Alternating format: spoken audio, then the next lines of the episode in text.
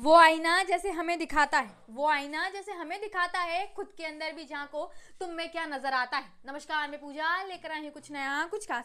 कितनी अजीब बात है ना दोस्तों, जहाँ हम सब पर निर्णय लेते हैं, सब पर बात करते हैं, पर जब बात खुद के मान और सम्मान की आती है तो हम चुप रह जाते हैं। किसी को देखकर उसके बारे में निर्णय बना लेते हैं, किसी के देखकर उसके बारे में निर्णय बना लेते हैं, सोच बना लेते हैं, एक व्यू बना लेते हैं, लेकिन उसकी परिस्थितियाँ जाने बगैर ही उसको हर कुछ कहा देते हैं। ऐसे समय में ज़रूरी हो जाता है खुद को देखने की समय में ज़रूरी हो जाता है खुद पर नियंत्रण करने की और ये समझने की कि अक्सर ज़रूरी नहीं जो कड़वाहट लेके खड़ा है, वो कड़वा ही हो। दूर को से देख कर तो नीम भी कड़वी नज़र आती है, पर उसके उपयोग, सदुपयोग भी होते हैं, ये अक्सर हम भूल जाते हैं। हर चीज़ के अपने लाभ अपनी हानियाँ है और हर चीज़ के पक्ष और विपक्ष है, ये देखना ज़रूरी होता है।